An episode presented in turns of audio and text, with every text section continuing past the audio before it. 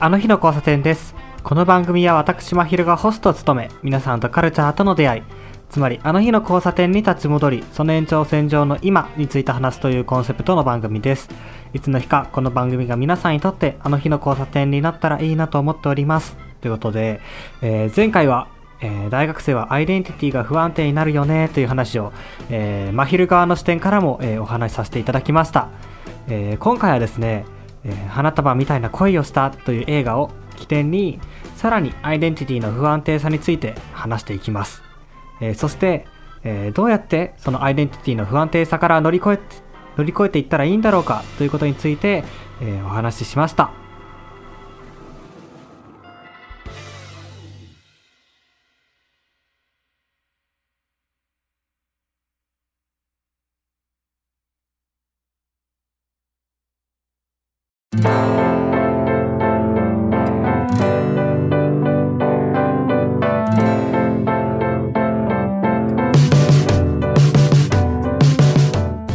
その、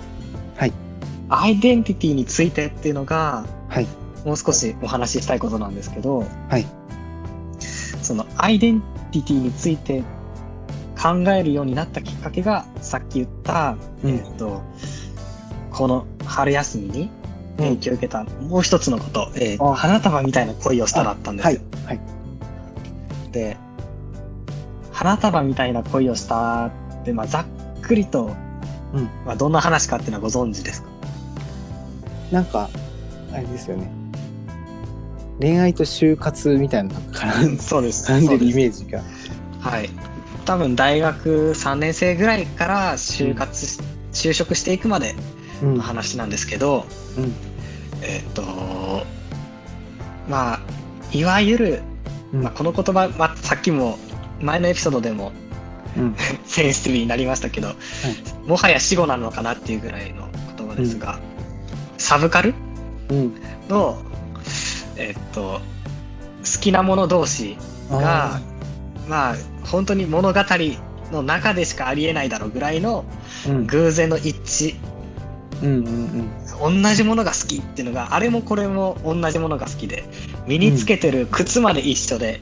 同じライブにたまたま行っててみたいなので、意気投合していくんですよ、男女が。で、部屋に呼んだら、私のうちの本棚と一緒じゃんっていうぐらい、読む本も一緒で、それで惹かれ合っていくんですね。で、これはもう期間的にもネタバレとか大丈夫だと思うし、あとは、ストーリーを楽しむものというよりかは、ストーリーは知っててもその過程をちゃんと見るっていうことに意味がある映画だと思うんで、ストーリーは多分説明して問題ないと思うんですけど、いいですか、説明しても。はい、大丈夫です。はい、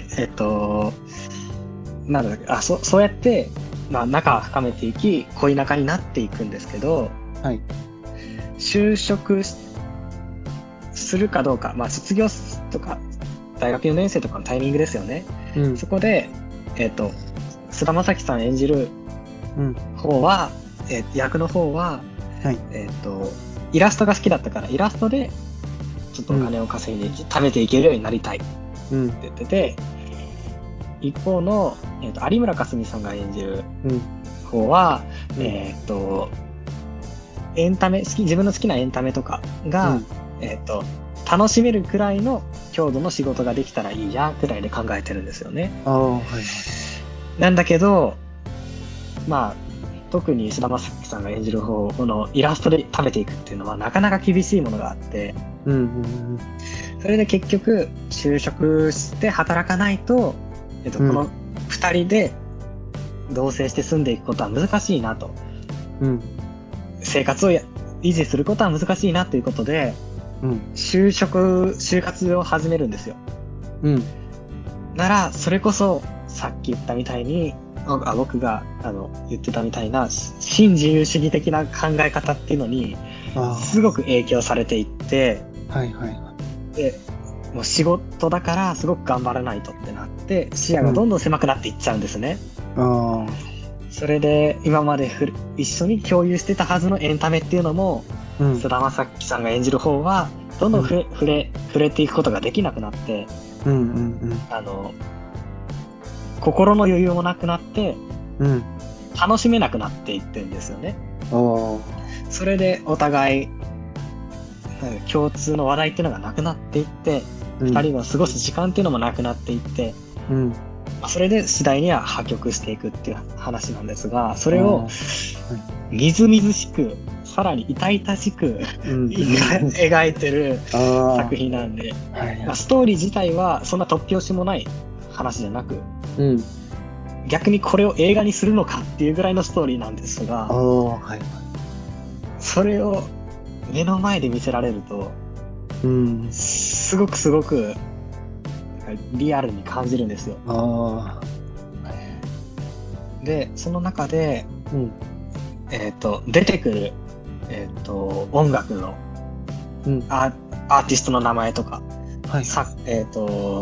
小説の作家の名前とか、はい、お笑い芸人の名前とかっていうのが実在するものばかりなので、はいはい、知ってるものばかりが出て口から飛び出るんですよ、2人の。それがなんか自分を見てるような恥ずかしさもあり、一方で、はい、なんかこれを好き、自分を見てるようだっていうのは、うん、なんか共感できる嬉しさというよりかは恥ずかしさがあったんですよ。うん、で僕はその映画を見終わった後にこの世から自分がいなくなったっていうぐらいショックを受けたんですよね。この世に自分がもういないんじゃないかっていうぐらいショックを受けて、その日は一日そのについて考えたり、それこそ花束みたいな恋をしたについて話すポップライフのエピソードを聞いたりしたんですけど、はい、きっとそれ感じたのは2つあって、はい、1つが自分が好きなもの、うん、で、これが好きだ、あれが好きだっていうので自分のアイデンティティっていうのは形成されてると思っていたけれど、うんうんうん、それと全く同じ人っていうのはたくさんいるんだなっていうのを、はい、目の前で見せつけられた感じがしたんですよ。で、好きなものを羅列するだけで、うん、それをイコール自分とはできないですけど、でも、うん、羅列することで自分ってしようとしてたなっていう気もしていて、何を身につけるかとか、何を読むかとか、はい、何を聞くかっていうことでアイデンティティを形成しようとしてたなっていう自分に気づいて、はい、でもそれって、こんだけの人がいたら全く同じの人ってきっといるんですよ。だし、全く同じでなくてもめちゃくちゃ近い人っているんですよね。はいはいはい。その人と出会った時に、うん、じゃあ自分っていうのは何だっていうのを改めて突きつけられた気がしたんですよ。うん、はいはい、そういう意味で自分がいなくなった感覚があったんですね。うんうんうん、でもう一つショックを受けたのは、はい、その同じものが好きっていう共感で、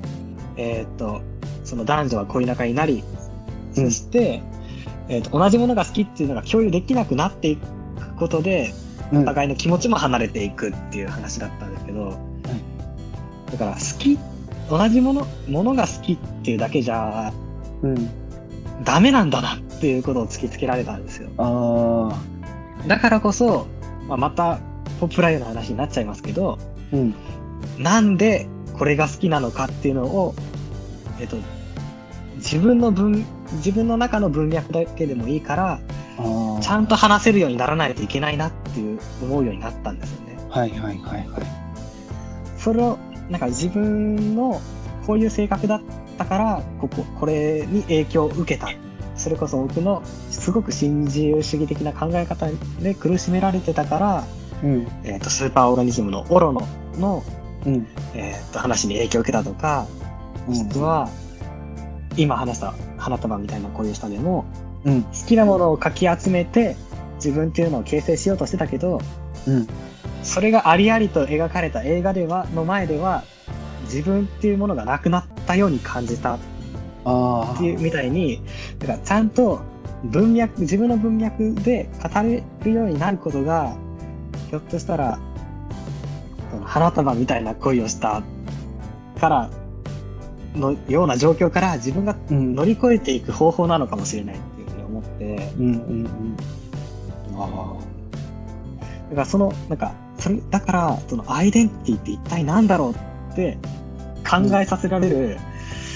きっかけになったのは、強いきっかけになったのが、うん、花束みたいな恋をしただったんですよね。あなんかあれですね、その自分と同じ、はい、その好きなものを並べてる人がいたらなんか普通嬉しいじゃないですか。はいはい。でそっからその自分がいなくなった感覚っていうのが出てくるの、やっぱそこら辺すごいなんか特殊ですね。あなたはこういう。そうなんですよ。でも、もう結構あれを見て、花束みたいな恋をしたを見て、うん、多分分かるっていうよりかは、うん、いやちょっとやめてって思う人の方が多いと思うんですよ。あそれは多分僕だけじゃないと思うんですね。感想を結構 見たり、それこそ、ポップライブで聞いたりとかしてて、うんうんうん、でいや先にちょっとその前評判を聞いて、やっぱそういうムズムズしたところがあるみたいなのを聞いてたんですけど、いやさすがに、はい、そんな持ってるだろうと思って行ったら、うん、想像以上に打たれたんですよ。うわーっと思っちゃって、それこそ映画の一番最初は、うんカップルが、うんカフェで音楽を聴いているシーンから、うん、見知らぬカップルが音楽を聴いてるシーンから始まるんですね。うんうんうん、でそれイヤホンを、片方ずつ分け合って聞いてるんですけど、うん、それを別々の場所から見てる菅田将暉と有村架純が、はいそれぞれ別の、彼氏とか、彼女に対して、うん、あの二人は同じ音楽、うん、実は違う音楽を楽しんでんだと、右と左では違うものが聞こえてるから、違う音楽を楽しんでるんだよ、あれは同じ音楽を楽しんでるわけじゃないんだよっていうシーンから始まるんですよ。で僕は最初それを見た瞬間に、うん、ほっとけよって思ったんですよね。いやあの二人は純粋に音楽を楽しみたいというよりかは、うん、その時を共有したいんじゃないかなって。なんか音楽好きのいやらしいところが出てるんじゃないですけど、はい、そういう意味で恥ずかしい思いをしたんですよね。なんかちょっとほっといてやれよっていう恥ずかしさがあったんですよ。っていうところから始まったんですよ。でもうしょっぱなから恥ずかしい思いをしたんですけど自分もあそこになりかねないって思ったりとか、同類が喋ってるなじゃないですけど、でも一方でその恥ずかしいなって思わせるためのシーンだったかと思いきや、そのシーンは物語全体の、その同じものか同じものじゃないかっていう、その同じものを好きになるっていう2人の話になっていくんで、その同じものっていうモチーフを一番最初に見せるシーンだったんですけどね。ただ僕はそういうのを読み取る前に恥ずかしさを感じたんですけど後から振り返ると、その同じものっていうのをそこで提示してるんですね。脱線しましたが、そのアイデンティティがそこで崩される、根本から崩されたですよね。だからなんか今の話聞いてすごいなんか自分の中で納得できたんですけど、その、はい、大学入ってからのその自分のアイデンティティに対するふわふわ感って、多分これだと思うんですよ。なんかさっきおっしゃってた自分の、なんだろう、好きなものを羅列してそれをアイデンティティにしてるから、その好きなものが好きなものじゃなくなったら自分のアイデンティティもぐらついて、なんだろう、大学で感じてる違和感は中学高校と全くなんか違う、違う点は そこだと思った。その中学高校はなんだろうな、羅列してなくても自分だったんですよね。なんか友達と会話してる自分とか、そのなんかコミュニティ部活に所属してる自分とか、それこそ最初におっしゃってたその大学は自分で友達を作っていかなきゃいけないっていうので、そのコミュニティっていうのがもともとあるわけじゃないっていうのが、大きな違いなのかもしれないですよね。そうですね。コミュニティの中にいる自分っていうだけで自分が確立されたものが、多分友達とかはいるけれど、一応なんか一人になる感じじゃないですか、大学生って、そういう時に自分を説明するものがないというか、なんか何組の誰々じゃなくなるというか、何部の誰々じゃなくなる感じなのかもしれないですよね。ああ、それですね。真っ先に飛びつくのが多分好きなものだったりするんですよね。そう。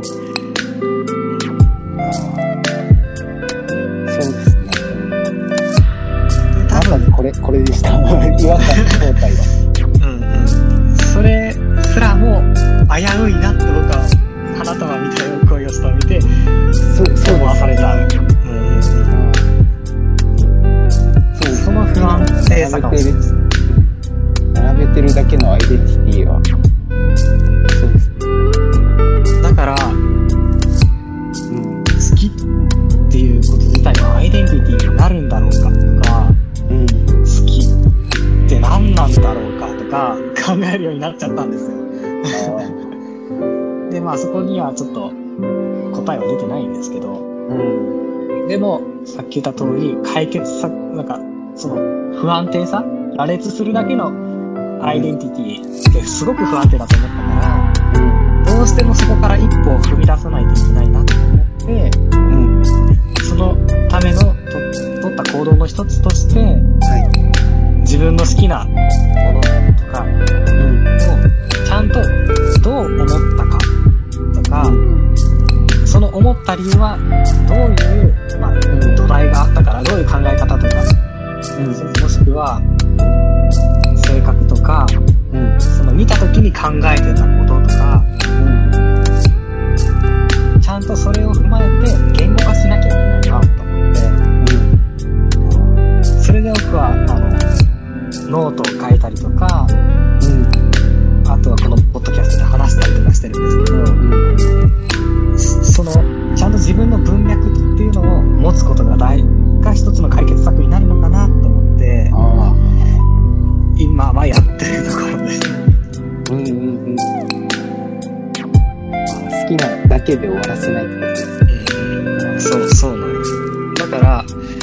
それこそ解説とか考察とか、もしくは批評とかって、僕には多分できないなと思ったんですよ。だからこそ多分自分の感じたことだけでもちゃんと言えるようになろうっていうふうに思ったのかもしれないですね。すごい聞けてよかったです。いやでもなんかその大学生になった時の、その不安定になる感じ、アイデンティティが不安定になる感じとかも、なんか自分だけじゃないし、自分がふわふわになった感じが、もう一回整理された感じがしました、今話してて。いや、僕こそです。だからこそ今までだったら、結構最近めちゃくちゃ感動した話とかだと、話じゃない作品とかだと、明日の足りない2人とかを、包括的な、誰にでも当てはまを多分しようとしてたと思うんですよ。オリコンの記事じゃないですけどそういうまとめ方をできないと、この作品分かってないって多分自分は思ってると思うんですけど、うん、でもそれを諦めて、うん、自分の文脈でどう感じたかっていうことを考えることに徹したんですよね、うんうん、それで、このあの日の構成の中でもそのエピソードをゲストを迎えして喋ってるんですけど、うん、それであできたなっていう感覚があったので、あそれが正しいかどうかはもうどうでもよくなったんですよね、うんうんうん、自分の中でこう感じたっていうのが説明できたなっていうのがあったので、うん、なんかあこれがアイデンティティになっていくんだっていうのもあったし、うん、逆に、そうすることによって自分の考え方っていうのが分かるようになってきたんですよ。だから人と喋るときに、うん、ちょっと自信がついた感じがします。自分がどういう考え方を持ってるのかっていうのが、うん、分かるようになったね。自分はまだ分かってない状態ですね多分あでも僕も本当一歩踏み出したところなんで、うん、そういうのを一緒になんかこのポッドキャストとかで時々会話しながらしていけたら嬉しいですけどねあいや僕も嬉しいです。最近こういうことを考えたんですって言ってくれたらめちゃくちゃ嬉しいです、はい、ですね。そしてもうちょっとめちゃくちゃ長くなっちゃってるんですけどそうですはいラストのこのままラストの話に続けていきたいんですが、そのアイデンティティについてのところのまあなんで大学生でこのふわふわしてるのかなっていう感じちょっとお互い整理できたなっていう気がしたんですけど、今、は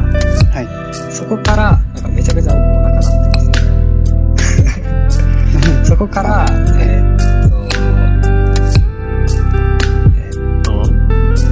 それこそ、うん、ラジオだったりとか、うん、終わりのカリカチュアだったりとかで、うん、これがなかったら生きてこれなかったなっていうか、これがすごく支えになったなってい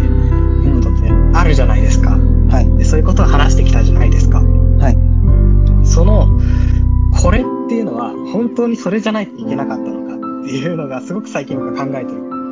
んですよね、う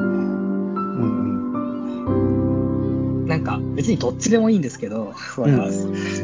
これじゃないといけなかったとしても別に、うん何かを求めたっていうだけで、たまたまそれがラジオだった、たまたま近くにあったのがラジオだったっていうだけで、何でもよかったってどっちでもいいんですけど、なんか考えちゃったんで、うん、ちょっとこれについて話してみたいなって思うんですよね。これはこれこそ、浪人してる時とか、大学1回生の時とか。本当に一人ぼっちだった感じがしたんでね、うん、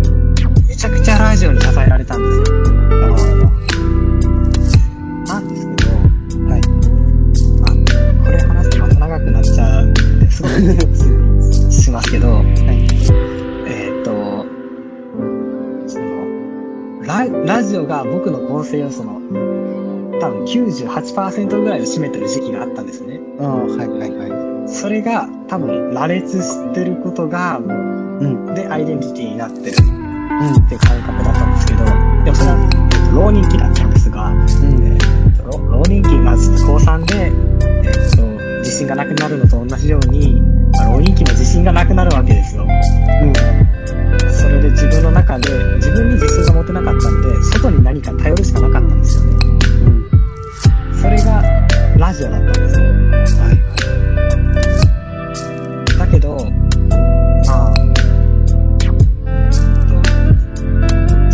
ードリーのオールナイトニッポンにめちゃくちゃ支えられたりとかしたんですけど、うん、僕はオードリーのお二人のことが、もしくはオードリーのオールナイトニッポンのことが、うん、自分の血肉になってるくらい、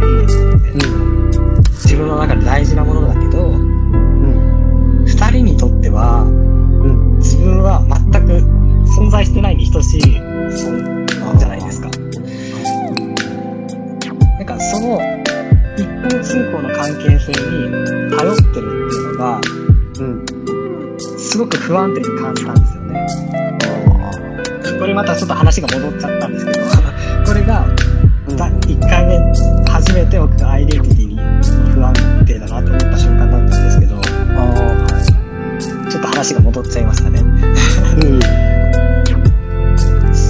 そうなんです。この一方通行の関係だけで生きているっていうのがすごく不安定だなって思った瞬間があって、あんま感じられたことないですか、そういうの。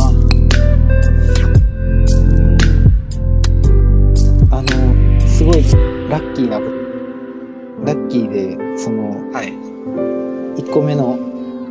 話の時も言ったんですけど、その、自分とラジオとの関わりの中でその人との関わりも同時にあったので、そうか、矢印の一方通行が三角形ぐらいになってる。そうですね。ああ、なるほどな。それが一人だったっていうのが違ったのかもしれないですね。いや、これ誰にでも当てはまることだと思ったんですけど、そうじゃないってことは今聞いて、いやめっちゃ今面白いです。これ聞いてめちゃくちゃ幸運だったな、自分。いや、そうなんです。それで一番最初にアイデンティティの不安定さを感じ、それで1年ぐらい思ってたんですけど、最後にとどめを刺してきたのが花束みたいなこういう人だったんですまあそんな感じで浪人期とかで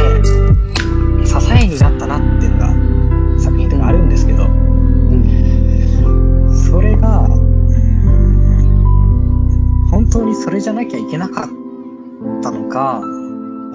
たまたま近くにあったから飛びついたのかってどっちなんだろうなって最近考えてるんですよね。いや、それじゃなかった時の自分想像できたりしますか？いや、できないんですよできないんですよ。だってラジオに出なくてなきゃ、こうなってないですもん。きっとポッドキャストにも出会ってないですし、リトルさんとお話しすることなんて絶対なかったんですよ。そうですね。なんで、この道で進んできたことには間違いはないと思うんですけど、それはめちゃくちゃ強い意志で来たのか、なんかフラッと来たらたまたま今ここにいるのかっていう感じなんですよ。それは逆に言えばそれぐらいなんか、細い道を来てる気がするんですけど、それぐらい細い道が来てるからこそ、運命の出会いだったとも言えるじゃないですか。でも逆に何でもよかったとも言えるのかなって思うんですよ。なんかそれがね、どうぞ。いやそれがなんか好きであればあるほど何でもよかったとはなんか思いたくないです。いや、そうなんですよ。思いたくないんですけど、思いたくないだけなんじゃないかっていういや、別になんかそんな自分を苦しめる必要ないんですよなんか考えちゃったんですだし、これをもっと同時に考えるのが、例えば今恋人いないんですけど、恋人ができた時に、この人である必然性ってあるのかなって絶対考えちゃうんですよ。絶対に考えちゃうと思うんですよ、こんな性格してたらで、それは相手にとっても失礼じゃないかなとも思うんですよね。だったらちょっとね、そういう人に出会う前にある程度答えにたどり着きときたいなっていうふうにしていてですけど、絶対に考えちゃうと思うんですよね。だって、僕たちが関われる人って本当限られてるじゃないですか。コミュニティで出会う人とかって、そんなに人数いないじゃないですか。でもその中で相手を見つけて、そそして、うん、なんだったら結婚する人も出てくるじゃないですか。うん、でそんな関係になった時に、うんうん、それは運命なのか誰でもよかったのか、誰でもじゃないですけど、その候補ってなる人たちは、うん、世界全体で見たら、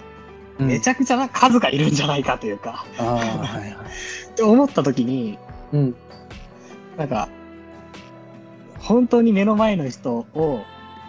愛することができるのかな、純粋にと思って、僕は純粋に愛することができるのかなと思ってしまって、なんかよぎっちゃうじゃないですか、これがでも、うん、考え方によっちゃそれだからこそ運命なんだよ、結果、ね、いや結果論なんですよね。うんうん、なんかめちゃ概念的な話してるんですけど答えはないんですけど、うん、なんかめっちゃ気になってるんですよね、これなんですかね。確かにそのラジオの話だったら想像できなかったんですけど、うんうん、その自分を作っているので、うんうんうん、恋人とかだったらうんうん、確かになんか分岐ルートがいっぱいあったんじゃないかみたいな。そうですうん、うん、いや目の前の人がに好意を持ってるのも、その人が好きであることも多分事実だし、それは自分も認めると思うんですけど、これが唯一の道だったのかなとか考えちゃうっていう、うん、気がするんですよ。ただ、うん、多分僕がこの考えから突破するための道は、うん、それが唯一だったって答えを見せるんじゃなくって、うん、唯一じゃない中でもこの人とか、もしくはこの作品と出会ったとか、うんラジオと出会ったこととかが、うん自分にとってその道で良かったって思えるようになっていくことだと思うんですよ、うんうんうんうん、多分そっちの道しかないと思うんですけどそうですね、うん、でも今話してて思いました、そっちの道しかないなってうんうん、うん、これが運命だったって結論付けは多分僕はできないんで、うん、逆に確かに分岐ルートはたくさんあったし、ただその中の一つでしかなかったかもしれないけど、うん今ここにいる自分っていうのをもっともっと肯定していけるようになるっていうのが、うんうんうん、この疑問に突破する確かに道なのかなって今話してて思いましたいやなんか考えちゃうんですよね。自己肯定感の問題なんですかね、うん、かもしれないですね。なんかめちゃくちゃ自己肯定感高かったら、私は私って多分言えるのかもしれないし、うん、あとは、はい、なんか作品の見過ぎかもしれないですよねなんかいろいろ分岐したりとか、うん、もしくは自由意志と決定論みたいな話あるじゃないですか、うんうんなんかそういうのも見過ぎなのかもしれないですけどねでも逆になんかそういうのを見るからこそ考えさせてくれるっていうか、うんうんうん、でも確かに今おっしゃってくださった通り、自己肯定感がすごく関係してるのかもしれないですね、うん、あその考え今までなかったんでめちゃくちゃ面白いです。いやうんうん、うんすごいこっちもすごい面白い、うん、なんですよね。なんか、うん、でもなんか思いましたね。特になんか恋人の話に展開するとすごく分かりやすいというか、うんうんうんうん、だからこそなんか今まで話してきたいろんなことに通じるけれど、うん、きっとなんか今の自分っていうのをちゃんと自分で自覚してたりとか、うん、ちゃんと自分で説明できたりとか、うん、そういうことが大事だし、そうしていくことが自己肯定感にもつながっていくのかもしれないですね。ああ、確かに、うん、そうですね。だからオリンピックの話から始まりましたけど、うん、なんかそこでなんかどういう態度を取ったらいいんだろうって悩んだところから、うん、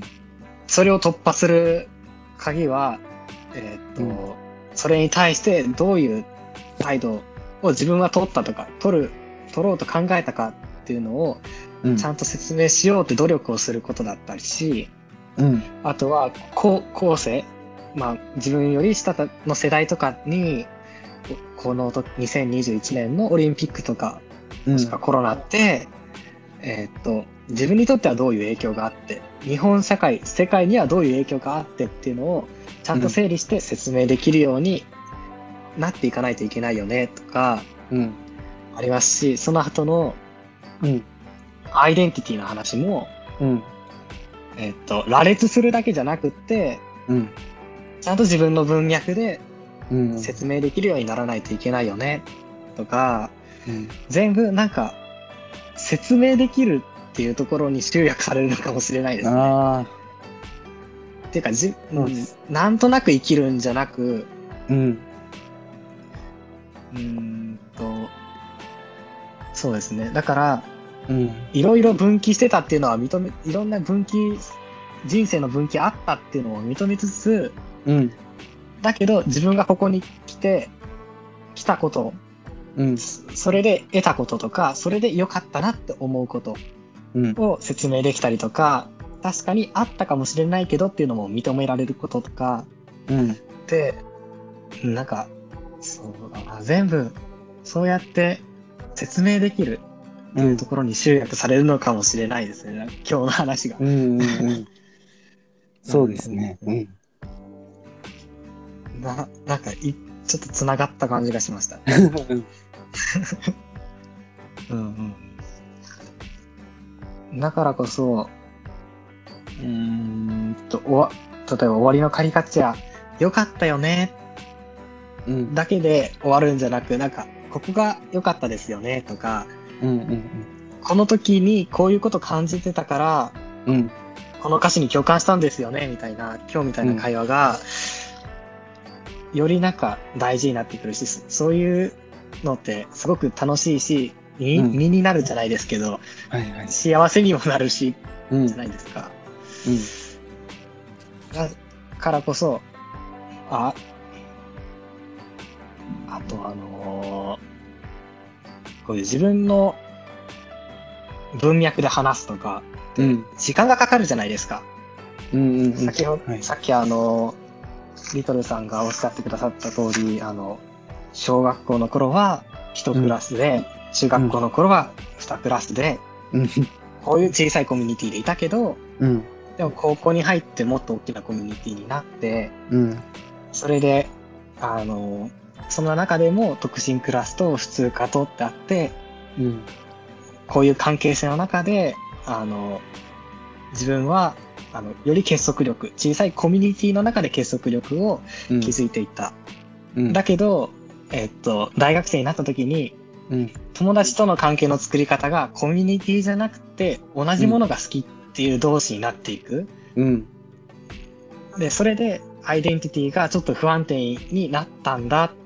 ていう流れになってきたじゃないですか。うん、はいはいはい。まあ今すごくはしょりましたけど、いや、その通りです。それでも、う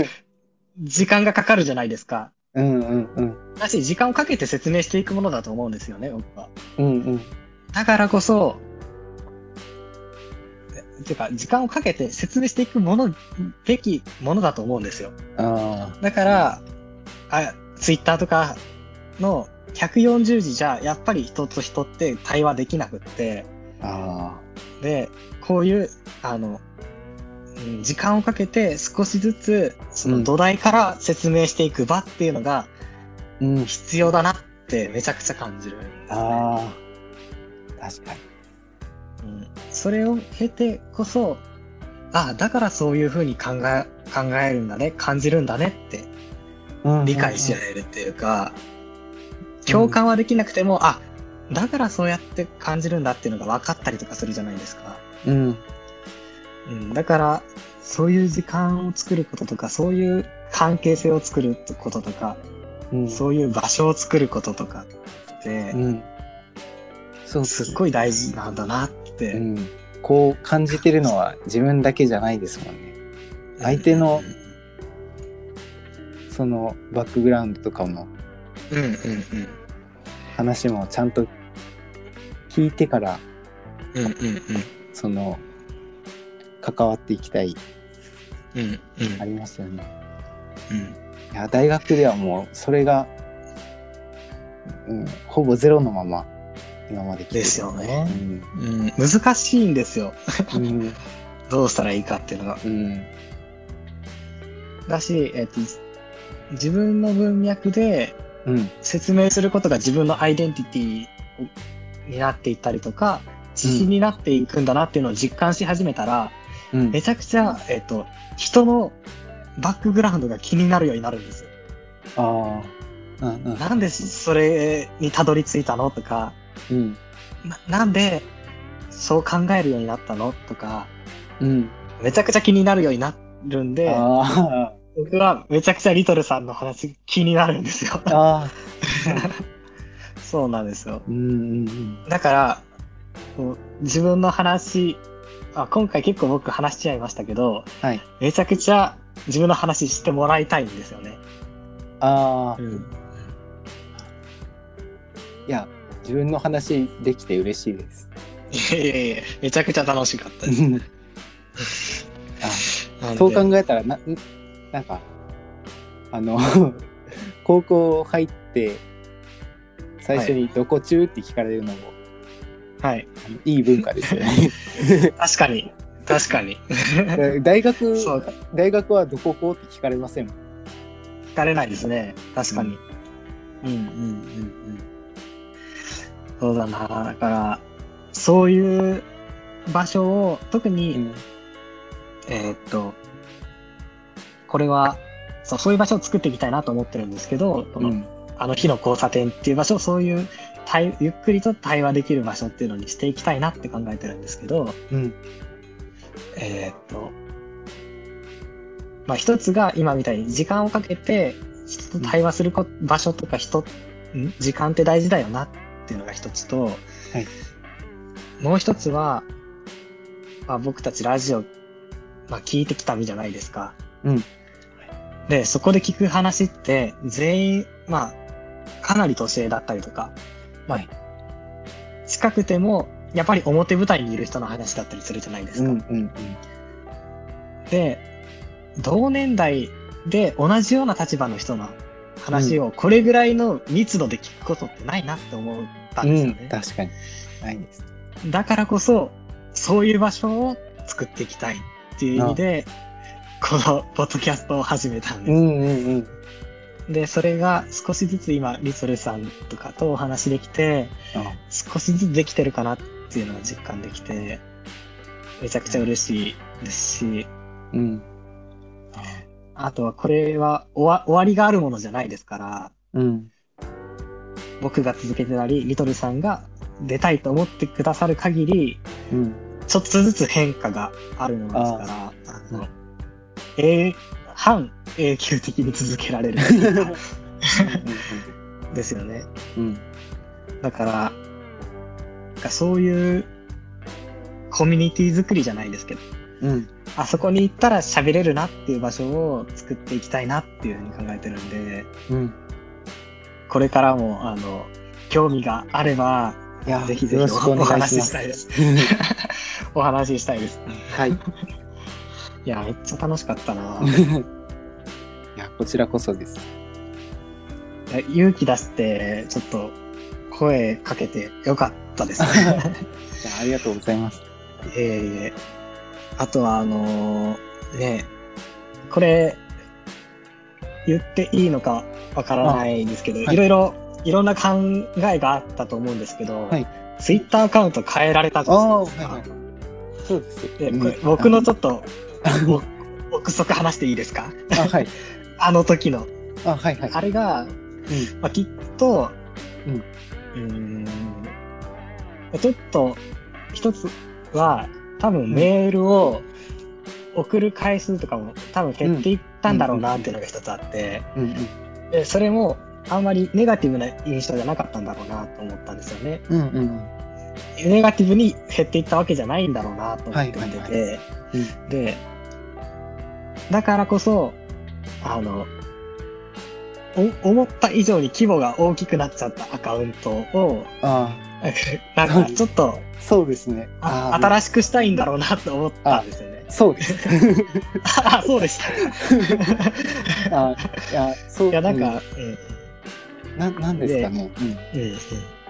まあ一つはその、なんだろうな、自分が集めたい情報がちょっともう自分が好きなものだけにしたいっていうのと、あとはそうですね、さっき言った通りちょっとなんだろうな、もうちょっとなんか気楽にツイッターがしたいっていう感じ。そう、それでなんか、それこそ割と僕も今だと解放されてきてるんですけど、数字を追い求めるみたいな、それにとらわれる人って多分いると思うんですよね。でフォロワーが多い方が嬉しいとかっていると思うんですけど、そんな中で、ああいう決断されて小さいコミュニティで自分だけのテリトリーをもう一回作り直すって決断されるのめっちゃかっこいいなと思ったんですよ。めっちゃかっこいいなと思って、なんかあえて数字から降りるじゃないですけど、いやただ自分が金伸ばしたかっただけなんですけど、でかっこいいなと思ったのと同時に、めちゃくちゃ寂しかったんで連絡したんですよ。その時にファンだったんで勝手にファンだったんで、すいません、なんか恐縮です。いや寂しくなったんで、寂しいですって連絡したら、こっちで細々と続けていくんですって新しいアカウントを設定いただいて現になんか今の方がなんか自分って感じがします。今ツイッターやってるアカウントの何よりです。それはうまくなんか SNS と付き合えてるんだろうなと思うと、かっこいいなって思います。いやなんかそんな感じで見てたんですよね。すごいなんか受け身が取れなくてなんか変な感じ。いやなんか変な感じですよね。自分がこんなこと思われてると思わないです。すみません。いや勝手に考えてたことなんで。でもそうやって勇気出して前のアカウントの時に連絡したところから、今こうやってお話できるまで来るなんて、めちゃくちゃなんか感慨深いです。これからもね、ことあるごとにお話できたらななんて思いますので、よろしくお願いします。よろしくお願いします。今日はすごく長い間ありがとうございます。そうですね、もうあっという間に、いや自分でも一瞬に感じてるんですけど、時間見たら結構びっくりしてます。なので何かその真面目な話題じゃなくても、なんかそうですね、最近こういうもの見たよとか、なんか僕と話したいことがあればですけど、何でも声かけていただければ僕はウェルカムなので。わかりました。今後ともよろしくお願いします。よろしくお願いします。今日も長い間楽しいお話聞かせていただいてありがとうございました。こちらこそありがとうございました。ということで、一連のリトルフォレストさんゲスト会は一旦ここまでということで、聞いていただきありがとうございました。ありがとうございました。